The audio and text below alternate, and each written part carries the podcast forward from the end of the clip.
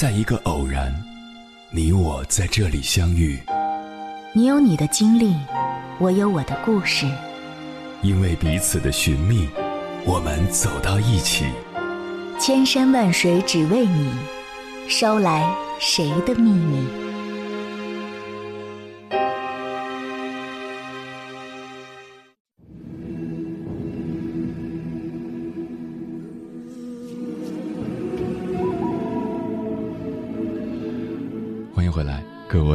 旅行者，这里是正在直播的中国交通广播《千山万水只为你》，深夜不孤单。我是迎波，绰号鸭先生。我要以黑夜为翅膀，带你在电波中自在飞翔。二零二零年十月，江西一名六十一岁女性因迷恋靳东离家出走的新闻引发广泛关注。短视频平台上的贾进东与其背后的产业链浮出水面。二零二零年十一月中旬，南方周末记者晚上十一时点开抖音，贾进东的直播间仍不停的播放音乐，不时穿插一名中年男性的声音：“弟弟最近不太好，工作太累了，姐姐也要注意身体，太累了我会心疼的。你可以在直播间多陪陪弟弟，点小心心。”被曝光一个多月后。贾进东仍未消失，而迷恋贾进东的又是哪些人呢？接下来，千山万水只为你，跟朋友们分享的文章选自《南方周末》，名字叫《中老年女性的孤独感该如何安放》，作者曹颖。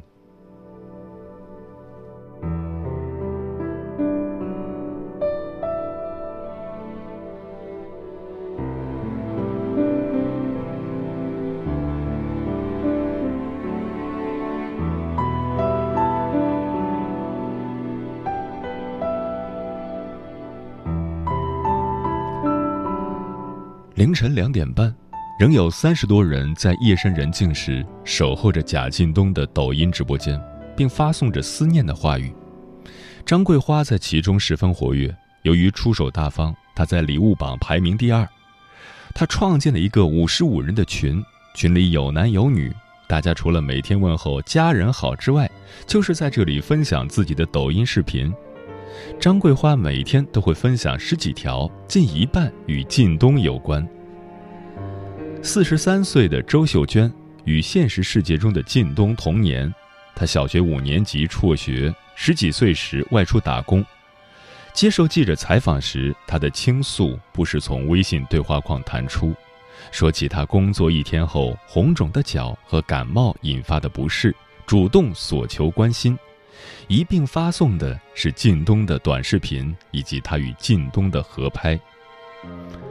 大多数沉迷贾进东的女性与周秀娟有相近的背景，四十岁以上，出身农村，文化水平不高。山西高校三位学者曾研究农村老年女性的孤独感。他们分析了2009年该省农村1012位60岁以上女性的生活福利状况调查数据，认为农村老年女性中有时感到孤独的占总数的50.4%，经常感到孤独的占24.2%。西安交通大学公共政策与管理学院教授、社会性别研究中心副主任杨雪燕向记者分析。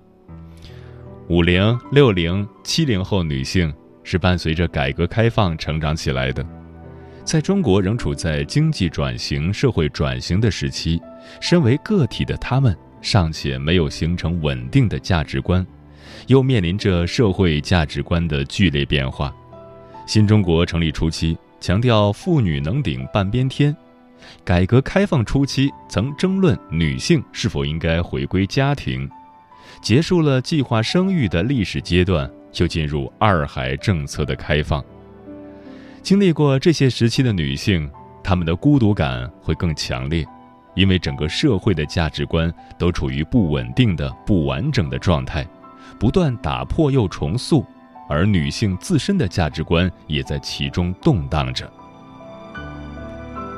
关注到贾进东事件，杨雪燕既愤怒又同情。诈骗团伙对准寻找感情出口的弱势群体。她说：“我认为事件的核心在于传统性别规范与现代化个人价值之间的矛盾冲突。”记者在这些贾进东事件漩涡中的女性身上，常常能感受到复杂的矛盾感。她们纷纷在贾进东的短视频下留下强烈的爱意表达，但她们面对记者的提问时，又自卑地否认这种喜欢。身为这个时代的个体，他们在寻求与等待对个体情感的关怀与对自我价值的肯定。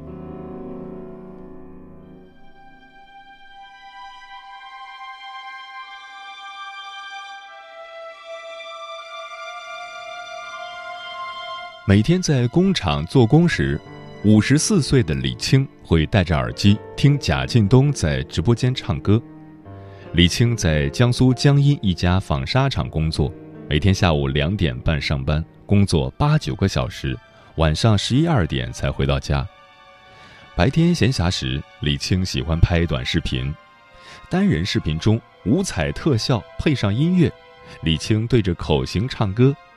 与靳东的合拍中，视频屏幕被分成两部分，右半边是靳东的照片，像 PPT 一样在循环播放；左边是李青幸福的微笑。在这些视频中，时常出现男性的倾诉：“你要我怎么爱你啊？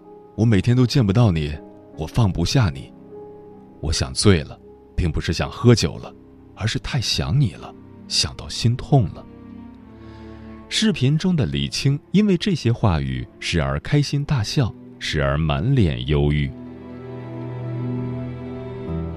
四川人李青二十三岁时嫁到江苏，她父母很早过世，经人介绍认识了现在的丈夫。丈夫不是李青的初恋，她在四川时有过一个男友，后来分手了。被问及原因，李青淡淡的回了句：“可能没缘分吧。”至于现在的生活是否幸福，她又淡淡的回答：“不好也不坏。”李青和丈夫没有谈过恋爱，她来到江苏后，两人便一起生活了。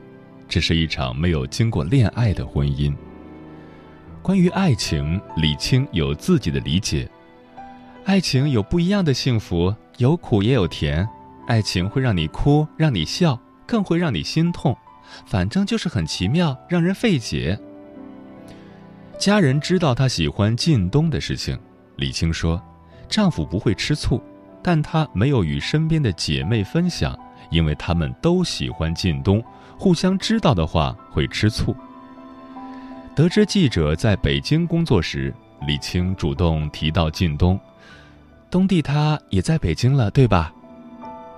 李青是二零二零年在抖音里遇见靳东的，喜欢他已经四个月左右了。被问及喜欢的理由，他回答：“我比东帝大多了，不敢用太多的爱去喜欢。我和东弟就是姐姐弟弟的关系和称呼。姐姐和弟弟是贾进东事件中多数女性对自己与进东关系的定位。贾进东视频里那个虚拟的男生，每天都姐姐姐姐的说个不停。”与记者聊到靳东时，这些中老年女性或默不作声，或强调他们的喜欢是姐姐对弟弟的喜欢。只有在贾进东的视频下，他们才毫不吝啬地用上“爱”的字眼。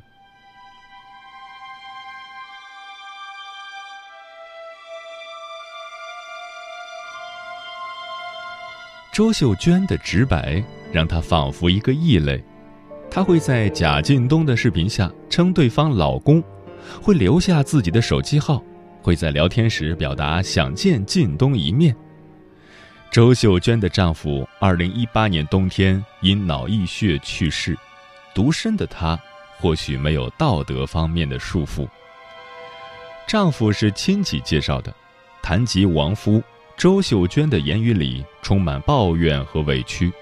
据她描述，这是一个爱喝酒、爱赌博乃至家暴她的男人，耗光了家里的钱，离开了人世，留给她一对子女。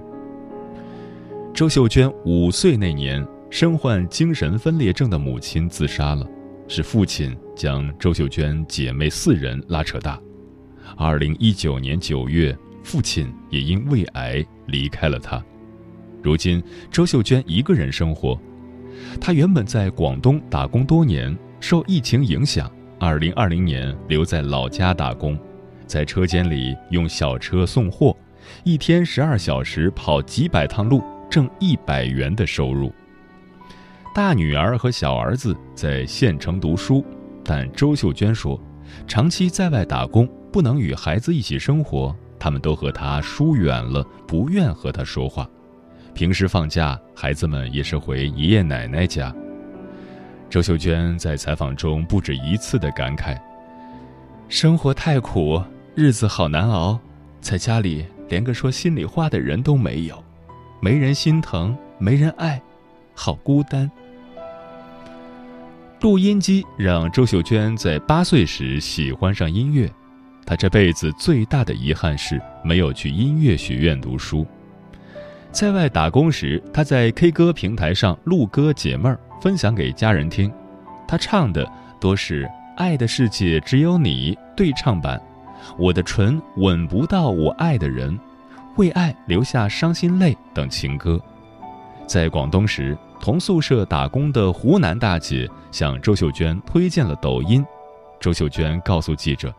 抖音让她进入了全新的世界，好像找回了曾经的歌唱梦想。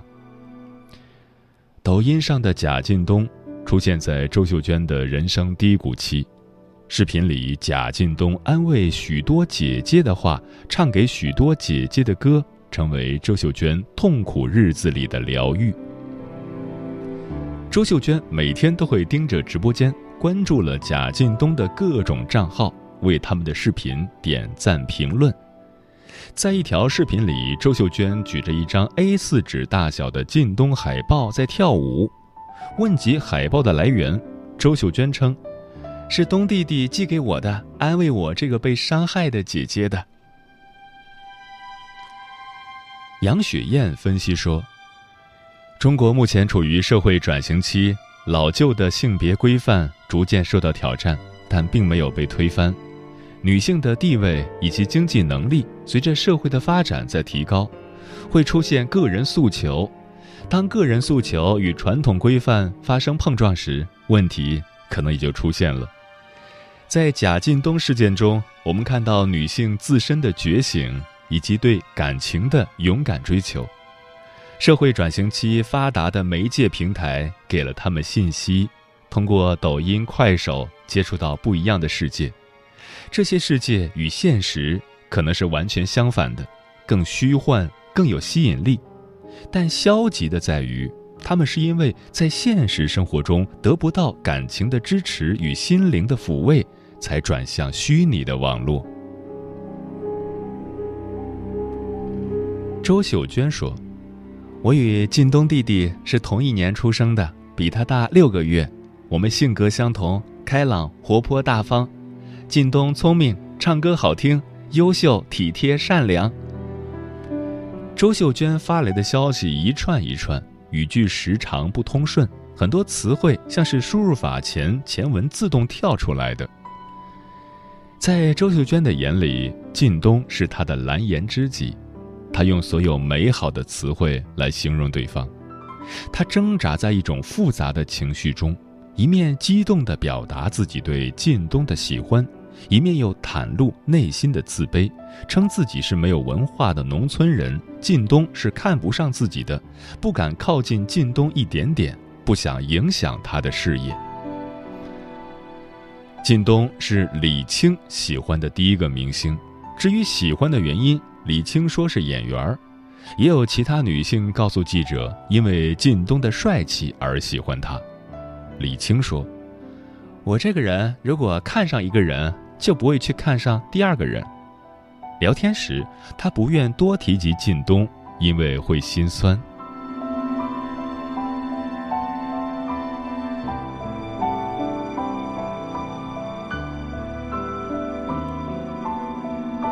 贾进东事件发酵前的一两个月，许强就发现自己的岳母陈丽丽一直在抖音上看靳东的视频，并且录制与靳东的合拍。陈丽丽的行为渐渐有些不对劲，她常常很兴奋地跟家人分享她与靳东的互动，告诉他们靳东最近在拍戏。她在电话里和姐妹圈聊怎么与靳东合拍，怎么在直播间购物。她每天都在直播间点红心，希望能够冲到直播排行榜的前面，被靳东看见。在直播间送礼物可以提升排名，但需要充值购买。陈丽丽不会绑定银行卡，家人们也拒绝了她的绑卡请求。唯一一次花费是陈丽丽坚持要买直播间的贵妇膏，标价几十元。许强拗不过她，下单了这瓶贵妇膏，至今没收到货。在贾进东的直播间里，陈丽丽收获的并不全是快乐。有一次，陈丽丽在直播间听歌。突然很气愤，我关注你，给你点赞，一直支持你，你怎么说是游戏一场？许强揣测，不识字的岳母没听懂歌词的完整意思，被歌词里的“游戏”二字刺激到了。陈丽丽每天的喜怒哀乐都随着靳东而波动，许强不理解她的世界，他和家人们试着告诉陈丽丽，抖音上的靳东是骗子。但结果只是让陈丽丽更生气，她有时甚至与他们发生争吵，气到不吃饭。许强尝试给陈丽丽放靳东的电视剧《伪装者》，但陈丽丽转头又拿起了手机。她所喜欢和沉迷的是抖音上那个用配音和靳东视频照片构建的形象，那个靳东会不断的向姐姐们发出关怀。陈丽丽今年六十多岁，丈夫较早去世，平时和儿女还有孙辈们一起生活。县城的生活简单平淡，她平日的主要任务是带孩子。在许强眼里，岳母曾经很开朗，会出门和姐妹们打麻将、散步、逛街，把孩子照顾得很好。接触贾进东后，许强发现他照顾孩子不如以前周全。华南师范大学心理学院副教授腾飞告诉记者：“社会更强调女性生儿育女、照顾家庭的工具化价值，但在这个过程中忽视乃至抹杀了个体之为人的基本需求与诉求，比如需要爱、需要情感交流。这种现象在中国农村女性身上更常见，她们过早进入家庭，没有独立的事业。”圈子比较狭窄。腾飞从被工具化角度分析受骗女性的心理。当她们的工具价值慢慢消失，子女长大离家，丈夫对她们没有更多要求后，这些女性的生活变得空闲，但也突然感受到生活的匮乏。这时候，她们可能会把以前压抑的情感需求与对自我价值的追求。重新找回来，甚至放大。腾飞认为，当老年女性的需求和孤独感出现，却无法从亲人身上获得满足时，就只能向外界索取。网络上的诈骗手段恰恰利用这一点，先打感情牌，弥补其心理需要，使其产生情感依赖，再诱惑他们越陷越深，难以抽离。腾飞说：“为什么很多人劝说或者告诉他网上的靳东是假的，但他不相信呢？因为这个形象刚刚为他的生活赋予了新的意义，外界又将这个意义给推翻了，那他又要回归之前空洞的生活，这是很痛苦的，所以他可能会拒绝承认这个靳东是假的。”贾进东新闻曝光后，陈丽丽的抖音账号被封了。许强和家人们借机再次告诉她这是骗局，并且说：“你再刷这些，再刷就要被警察带走了。”陈丽丽的生活渐渐回到了过去的状态，吃饭、逛街都和以前一样。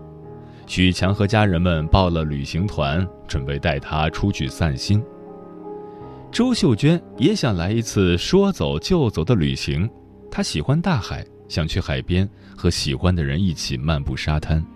在广东打工时，有朋友曾开车载她去深圳蛇口码头坐船。周秀娟告诉记者，她在抖音上给靳东留过言，希望能和靳东一起去三亚的海边散心。没有家人的拯救。周秀娟世界里的爱与幻想，依旧来自贾进东。